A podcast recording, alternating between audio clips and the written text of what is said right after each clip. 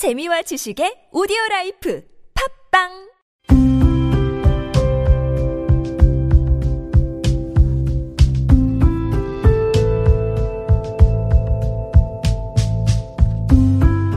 칼럼을 읽어드립니다.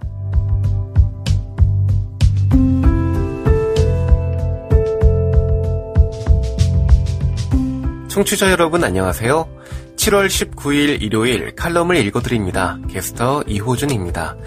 칼럼을 읽어드립니다에서는 여러분과 같이 고민하고 장에게 최신 정보를 담은 글을 골라 전해드리고자 하는데요. 그럼 바로 오늘의 칼럼 만나보시죠.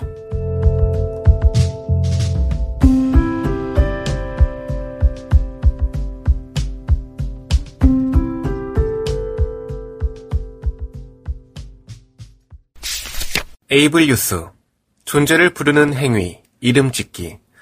장애인이 아니고 사람. 장애는 양상일 뿐 존재, 대표하지 않아. 칼럼니스트 김용구. 과거 내가 자주 하던 말. 김영구 환자 왔어요. 몇 해 전까지 나의 삶은 끝을 알 수 없는 재활의 연속이었다. 재활 과정은 작업 치료와 물리 치료, 근육이 굳지 않도록 풀어주는 FES라는 기계까지 붙이는 과정을 하면 거의 하루가 다 지나가는 그런 날들이 이어졌다.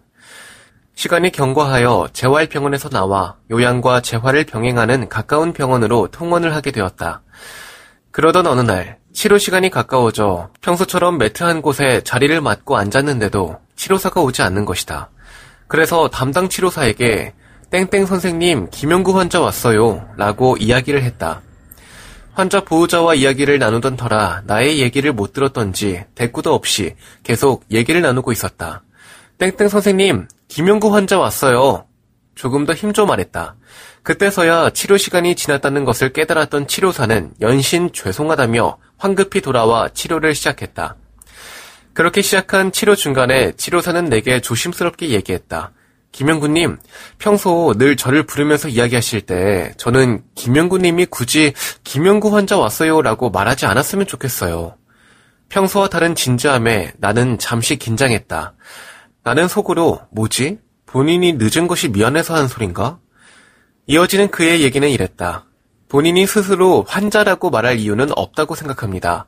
그렇게 되면 자기가 지속적으로 환자라고 인식하고 생활할 수밖에 없어요. 환자가 아니고 그냥 김영구님이에요. 그의 이야기를 듣는 순간 나는 무엇에 한 방 맞은 느낌이 들었다. 이유야 어찌되었든 그때까지 내 스스로 환자라고 인식하고 있었고 그 환자라는 무의식이 나를 표현하는 말 속에서 여실히 드러나고 있었던 것이다. 치료사도 가족도 이웃도 나를 두고 김영구 환자라 부르지 않았는데 나 스스로 환자라고 부르고 있었던 것이다. 사람마다 말하는 습관이 있다. 그 습관 속에는 정체성이 드러난다. 평소에 돈 얘기를 많이 하는 사람은 돈과 관련된 일에 결부되지 않은 사람이 없고, 여자, 괄호 열고, 남자, 괄호 닫고, 여자에 대해 말하기 좋아하는 사람 치고, 여자, 괄호 열고, 남자, 괄호 닫고, 여자 문제 없는 사람이 드물다. 말은 정체성이고, 그가 자주 쓰는 말을 통해 그가 누군지를 알 수 있는 것이다. 더욱이 그 말, 그 언어로 표현되는 이름이야말로 그, 괄호 열고 그녀, 괄호 닫고, 그를 가장 잘 표현하는 것이 아닐까? 부르는 이름, 호칭에 대해 얘기하려니 한 가지 생각나는 것이 있다.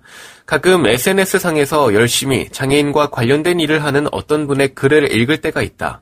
그분은 장애인의 집을 직접 방문해서 돌봄을 하시는 분이다. 아무나 할 수 없는 매우 훌륭한 일을 하고 계신다. 그런데 이분의 글에는 항상 오늘 어디 어디에 가서 장애인을 만났다. 장애인과 통화를 했다. 장애인과 식사를 했다. 라는 표현을 쓰곤 한다. 지극히 개인적인 일들의 기록인 SNS의 글일 뿐이고 그가 만난 분이 비장애인이 아닌 장애인이라서 글이 표현했을 수도 있겠으나 나는 글이 표현된 글을 읽을 때마다 그글 그대로 삼키지 못하고 늘 목구멍 가시처럼 걸리는 것이 있다. 굳이 활자에서조차 그가 만나는 분이 장애인으로 대해지는 것이 못마땅한 것이다. 더 솔직히 얘기하면 당사자의 이름이 아니고 장애인으로 불리는 것이 불만이다. 불리는 그에게는 이름이 없고 장애인만 있다. 이름이 드러나는 것이 어려우면 가명이라도 쓰는 것이 낫지 않을까? 배움의 시절에 누구나 한 번쯤은 김춘수의 꽃이란 시를 읽어본 적이 있을 것이다. 내가 그의 이름을 불러주기 전에는 그는 다만 하나의 몸짓에 지나지 않았다. 내가 그의 이름을 불러주었을 때 그는 나에게로 와서 꽃이 되었다. 이름을 불러준다는 것은 그의 존재를 인정해주는 것이다. 어떤 이는 그런 사람과 사물에 이름을 붙이는 것에 대하여 개념을 짓는 행위라고도 한다. 장애를 가진 사람을 만나더라도 그도 사람이다. 이름이 있고 그 이름으로 불리기를 원할 것이며 그것이 맞다. 혹여 그가 자신이 환자, 장애인이라 인식하고 있더라도 그의 이름을 불러줌으로써 그의 존재를 확인시켜주는 것은 당연하다. 장애는 양상일 뿐 그의 존재를 대표하지 않는다. 그를 대표하지 않는 양상에 함몰되어 살 필요는 없다. 오늘부터 자신의 이름을 부르며 그 이름에 생명을 불어넣어 보시라. 지금 여러분께선 KBIC 뉴스 채널 매주 일요일에 만나는 칼럼을 읽어드립니다를 듣고 계십니다. 에이블 뉴스 장애아 치료시설과 특수학교 확대를 칼럼니스트 최순자 최근 예비교사들과 장애아와 부모 관계를 살펴볼 시간을 가졌다. 줌으로 비대면 강의를 하고 있는지라 채팅창에 장애아를 둔 부모의 애로사항이 무엇일지 각자 생각을 적어보라고 했다. 일상생활의 불편함, 보호와 간병 스트레스, 과다한 치료 비용, 사회적 편견, 평생을 책임져야 한다는 심리적 부담, 비장애 형제의 소외, 장애아 학교 폭력 노출 등의 의견이 나왔다.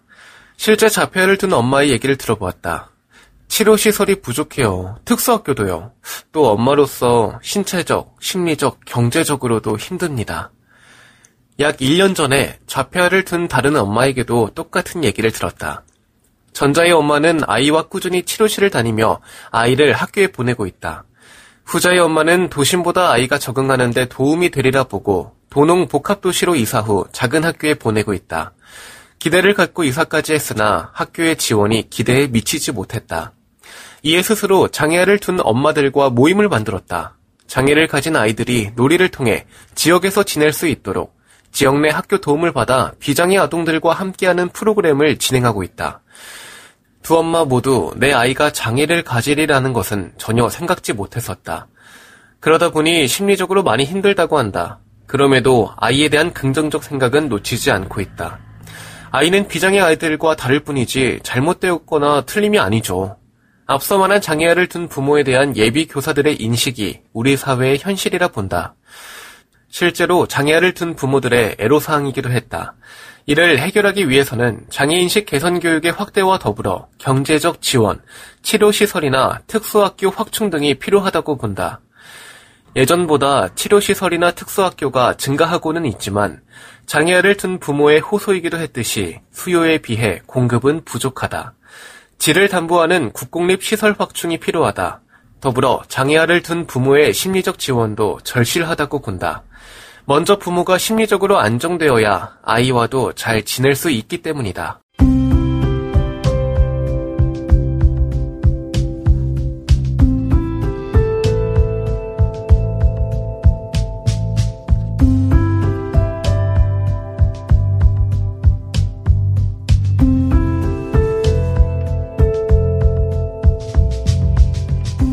7월 19일 일요일 칼럼을 읽어드립니다. 오늘 준비한 소식은 여기까지입니다. 지금까지 제작의 이창훈, 진행의 이호준이었습니다. 끝까지 청취해주셔서 고맙습니다.